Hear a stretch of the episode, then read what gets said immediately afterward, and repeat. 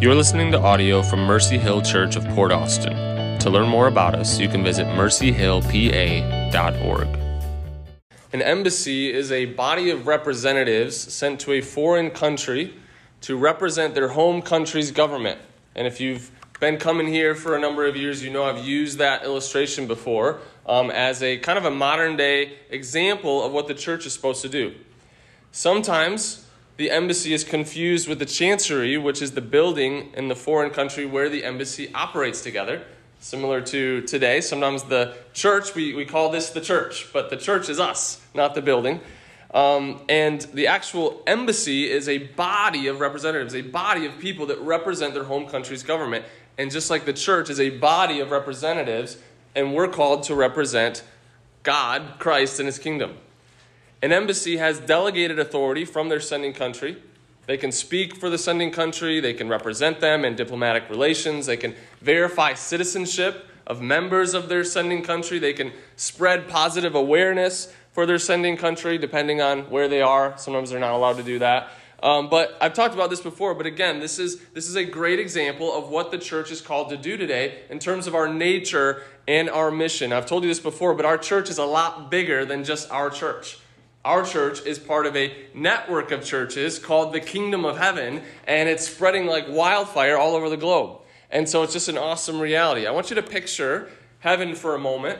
Um, picture this awesome kingdom of light. So this is kind of heaven. Um, some of you are really bad at picturing stuff. We were talking about that yesterday. But but but picture this for a minute. This is heaven, this kingdom of light, and then picture earth, this kingdom of darkness. Okay. And next month in, in Christmas, we're going to celebrate Jesus, the author of light, coming from the kingdom of light to this kingdom of darkness. And so now there's this little burst of light in the darkness.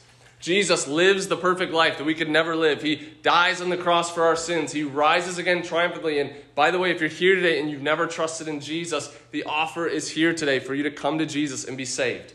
But Jesus, after he resurrects from the grave, he gives his spirit, he sends his spirit to this group of people, this group of disciples called the church.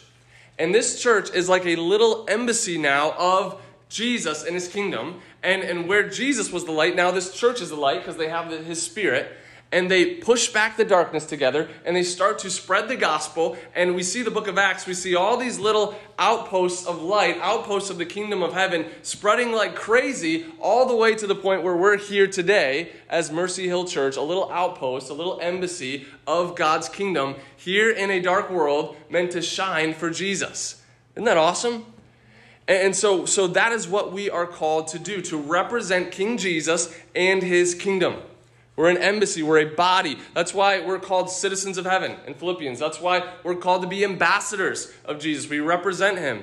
We're an embassy called to represent Christ and his kingdom. We do this by living lives that display the glory of Jesus. We also verify citizenship of members of the kingdom and we do this through baptism and church membership. When, we, when you come and you say, I'd like to be baptized, we ask you a few questions. Do you believe in Jesus? Do you believe that He's the King? Do you trust in Him alone for your salvation? Are you committing to His body? And, and then we baptize you. When we do that, we're actually verifying your citizenship as a kingdom, as citizen of heaven pretty awesome. And then we invite you into our fellowship, into this local embassy that represents Jesus. We give you a, a jersey, if you will, called the jersey of Team Jesus, and we say you're a card carrying member now of the citizen of the kingdom of heaven. And so membership is, is a big deal here. We also are called to spread the good news of our sending country.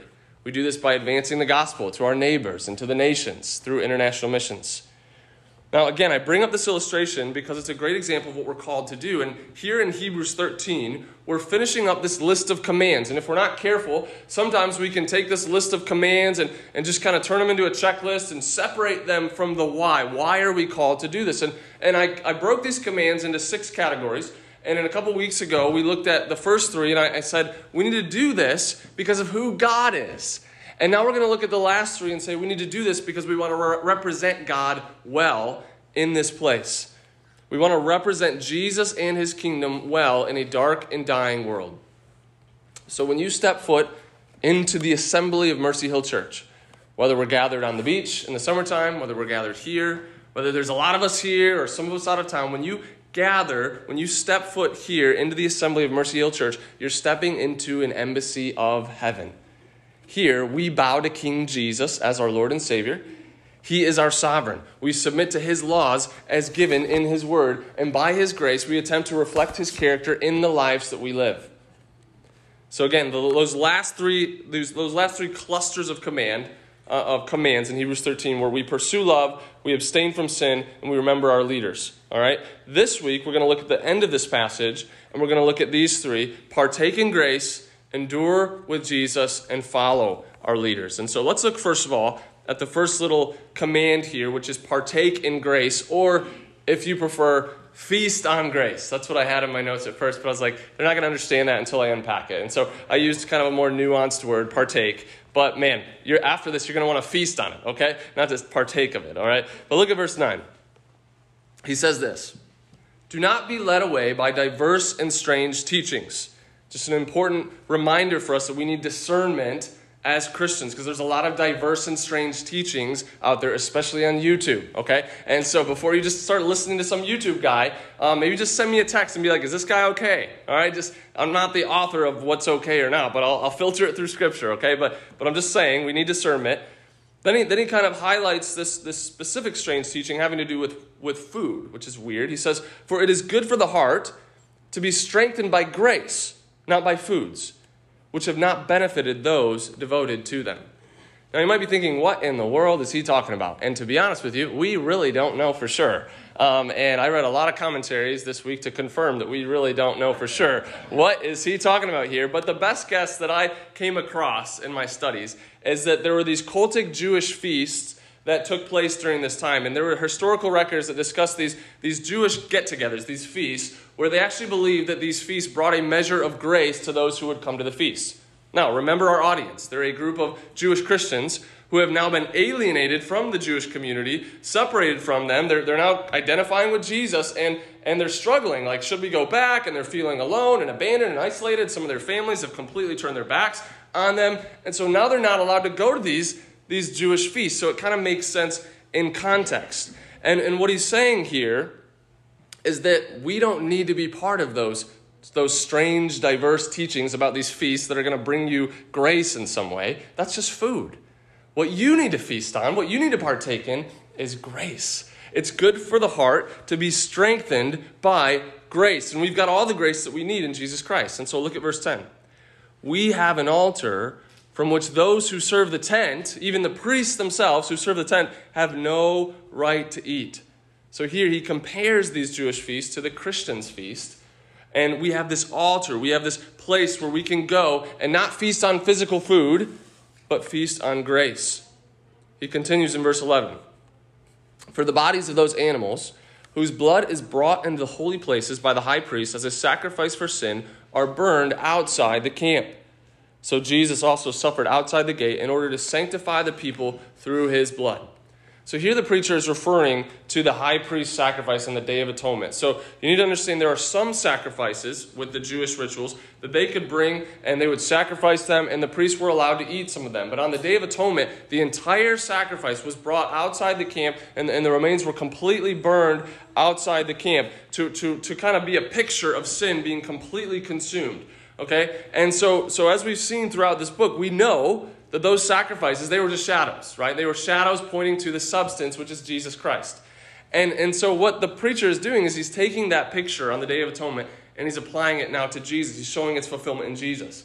He's saying, just as that animal was brought outside the camp and burned as a picture of forgiveness, so Jesus also went outside the camp. And there he suffered the excruciating death of crucifixion for us in order to cleanse us with his blood and set us apart as people for his own possession. Here's what's really cool about this Jesus went outside the camp. And with, when the Israelites, when they considered what was outside the camp, that was unclean. That was away from God's presence. Because the closer you got inside the camp, you got to the very center of the camp, which was the Holy of Holies, the presence of God. Jesus went outside the camp so that you could go inside the camp so that you could go to the very Holy of Holies and be in the presence of God Himself.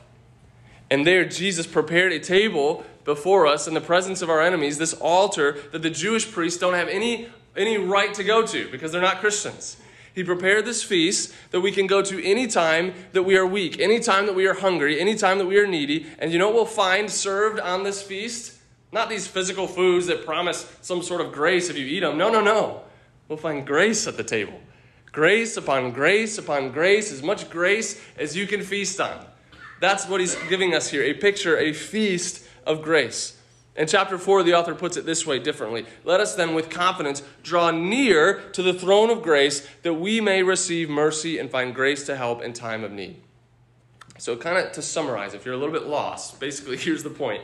They were not allowed to go to these special feasts with their family and their friends that, that, that they thought would offer some sort of grace, but he reminds them of the privilege we have to go directly to the throne room of God and find grace to strengthen us. He says it's good for the heart to be strengthened by grace. So the application is really simple. These Christians may feel neglected. They, they feel like they can't go to these special meals anymore, but that's okay because they have this meal that even the Jewish priests can't partake in, and it's a feast of grace served morning, noon, and night. And this feast is most clearly seen in the Lord's Supper. Some people think he's alluding to it when he talks about this altar that we have that they can't come to because the Lord's Supper is only for believers. So, how do we apply this?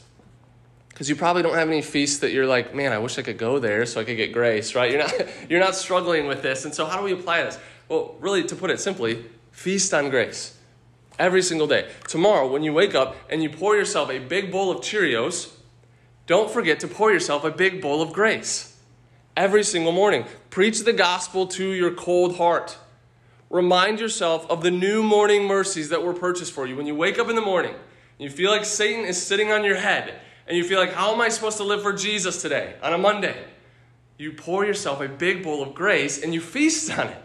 You preach the gospel to yourself. You remind yourself of these new morning mercies. You remind yourself of the good news of the kingdom that God loves you because He loves you, because He loves you, and there's nothing you can do about that. And guess what? He actually likes you too. He delights in you as his child. And so, so we feast on that good news given to us in Jesus. The, the Cheerios can feed the outer man that is perishing, but the grace will feed your inner man that is being renewed day by day by this grace.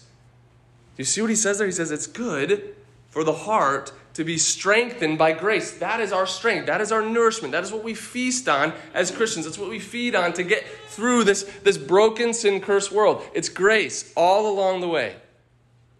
And so every single day, every moment of every day, know that you're welcome at any time when you're hungry, when you're needy, when you're tired, when you're worn out, when you're discouraged, to go to this table that even the priest couldn't go to. You can go to this table and you can feast on grace.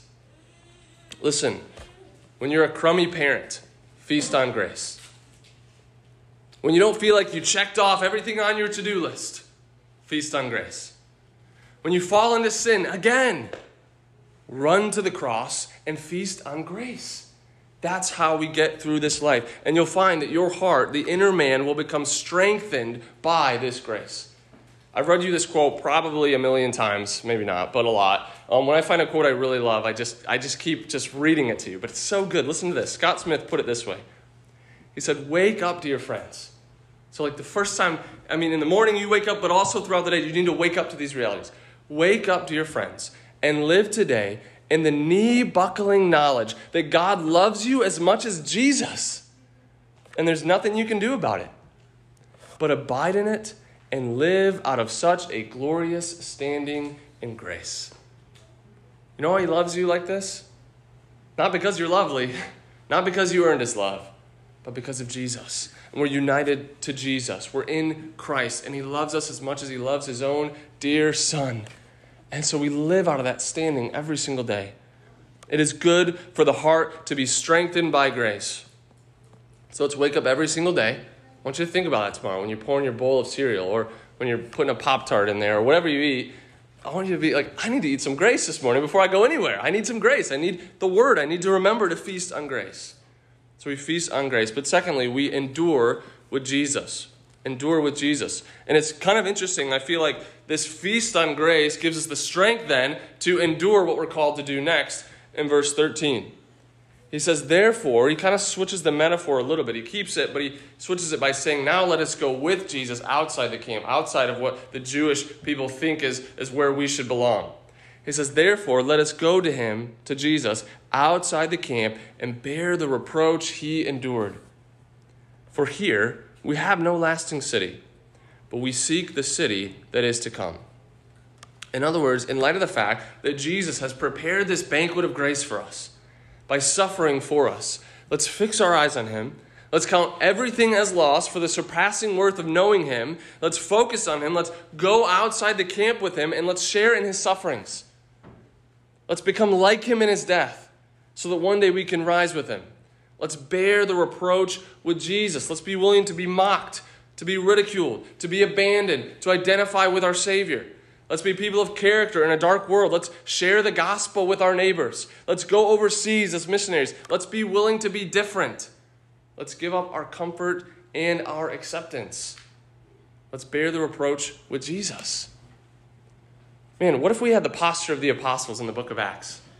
They get, they get beaten and they rejoice. I can't believe that we can suffer for the name, for Jesus. I can't believe we have the, the privilege of suffering alongside of Jesus. Or, or look at Paul in Philippians. What does he say? He says, I want to know him in the fellowship. What is a fellowship? It's, it's, it's a place that you go that you guys connect over a certain thing. So we're a fellowship of Jesus. He wants to know Jesus in the fellowship of his suffering.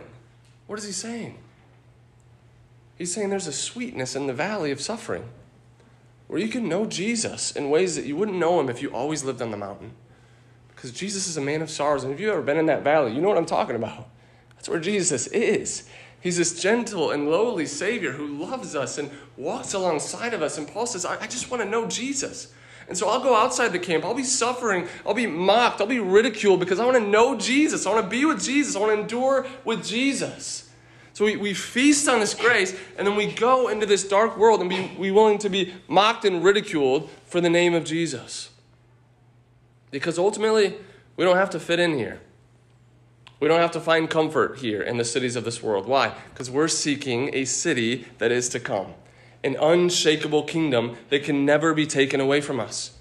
He continues in verse 15 to show what this life of enduring faith in Jesus looks like. It's a life of sacrifice, a life of joy, a life of worship, a life of generosity. Look at 15.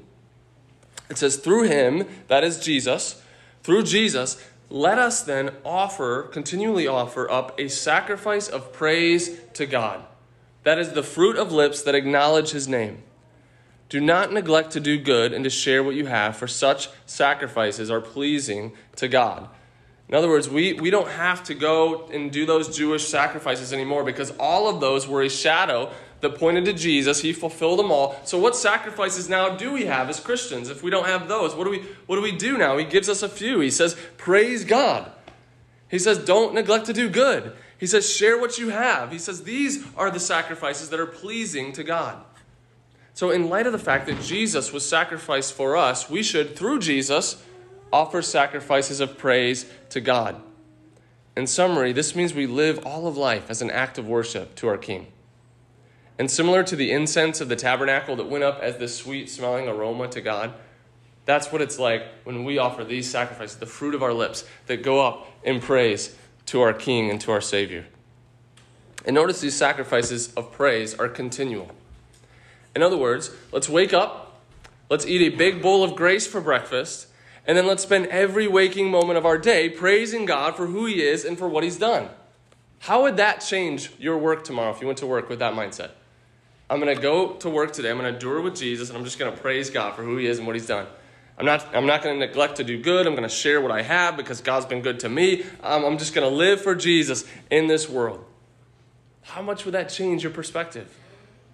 Let's put everything that we are and everything that we have on the altar and offer it to God as a living sacrifice, like Paul talks about in Romans 12. Christians should partake in grace, endure with Jesus, and finally, Christians should follow their leaders. Three, follow your leaders. Verse 17. He says, Obey your leaders and submit to them, for they are keeping watch over your souls, as those who will have to give an account.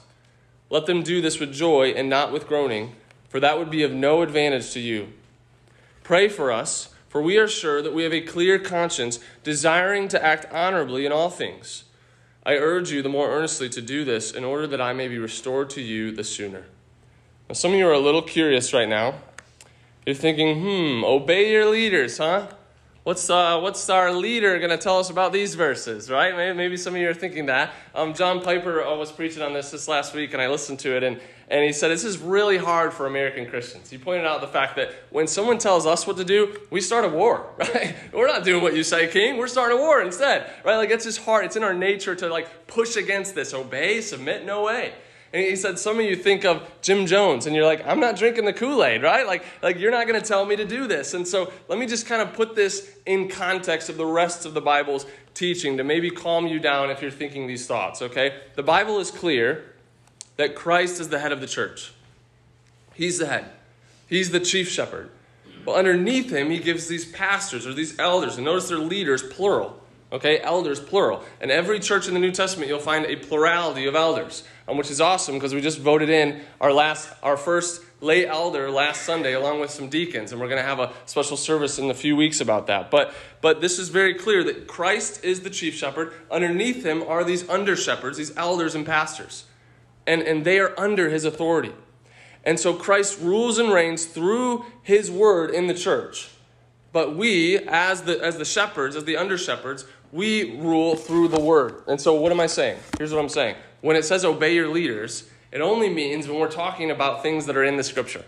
So if I bring out a big batch of Kool Aid next week and tell you to drink it, you don't have to drink it, all right? Okay, so maybe that just calms everybody down for a second, all right? But what it's saying is when I tell you what the Bible says and I preach to you the Word of God, you have an obligation to follow your leader and to, to obey what the scriptures say. So, why is the author bringing this point up here. I think his point is that your Christian life is meant to be lived in the context of this covenant community called the church, where faithful pastors lead you, watch over you, and give an account for your soul before the Lord. In light of this, you should submit to the spiritual leadership of your pastors in such a way that brings them joy and not groaning. All right? It would, be a, it would not be a, a pleasant thing for, for people to, to, to, be just kind of those sheep that are just constantly nagging at their shepherd, right? And thankfully, you're not like that. You're a great, you're a great flock, okay? But he's saying, hey, let, let your leaders lead with joy, right? Make it a joy for them to be your shepherd. In other words, do what the Bible says, right? Like live as, as Christians, do the things that Scripture says.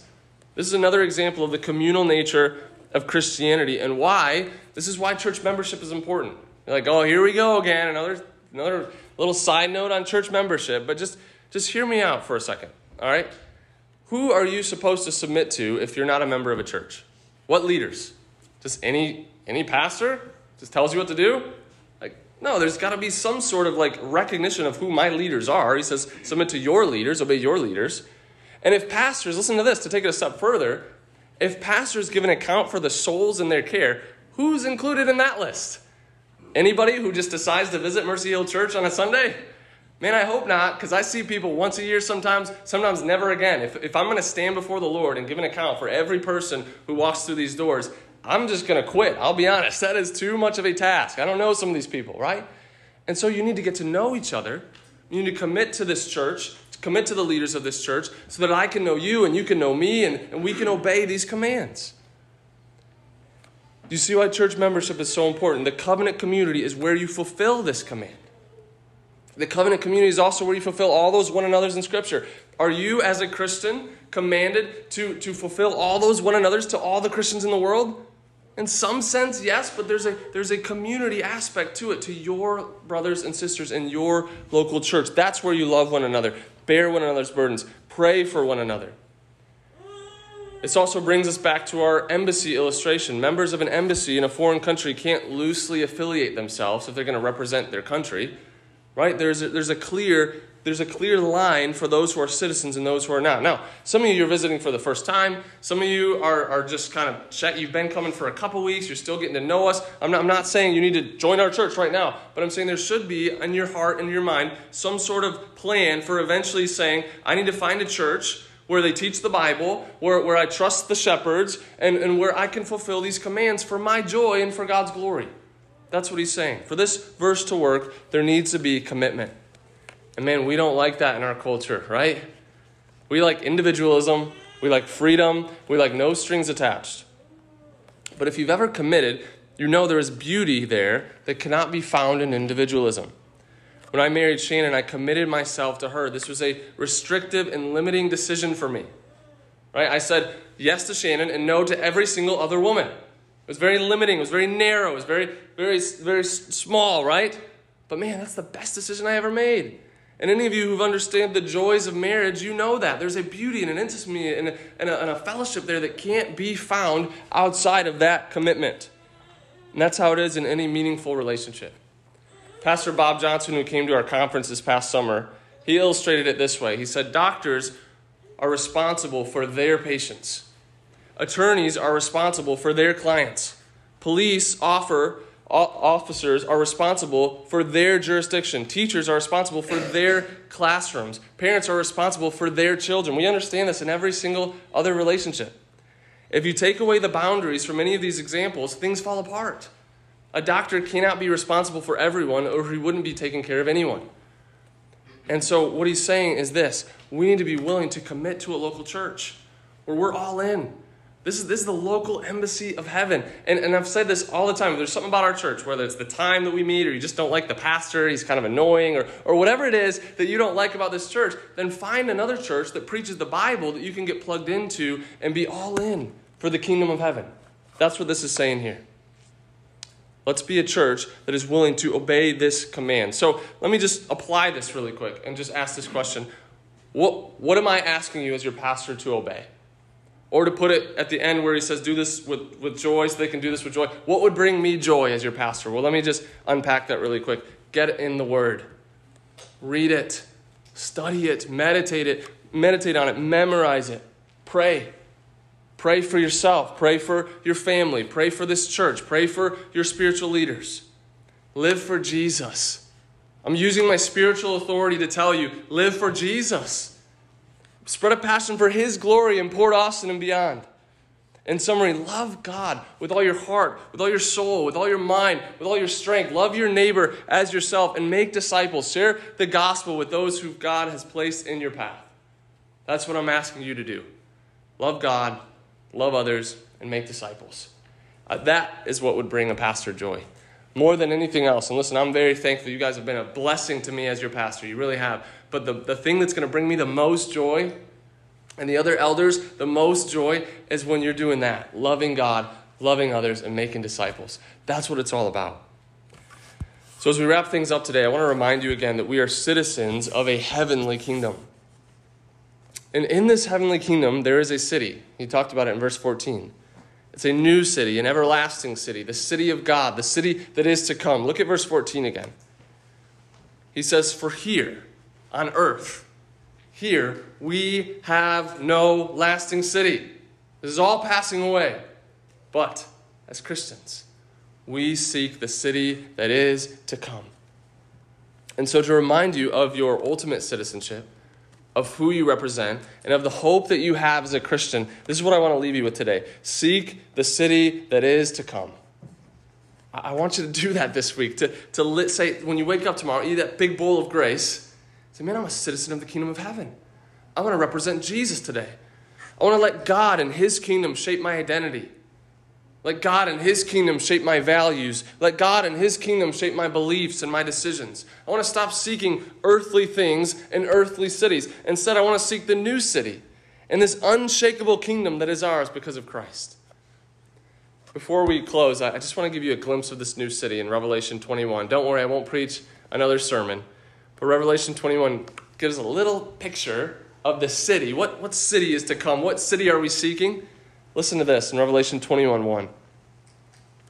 John says, I saw a new heaven and a new earth, for the first heaven and the first earth had passed away, and the sea was no more.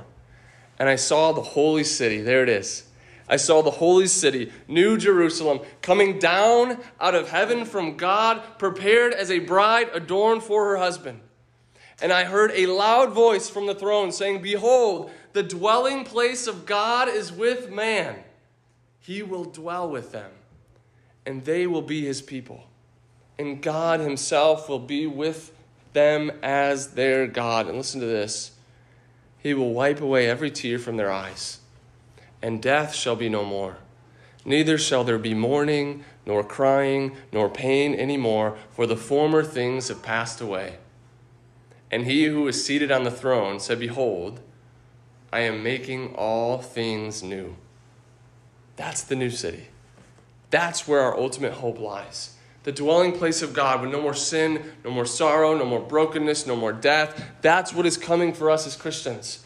And so let's live today like that's true. Let's live today like that's our citizenship, like that's where our ultimate destination is. Let's live as citizens of heaven. Let's seek the new city. Let's feast on grace.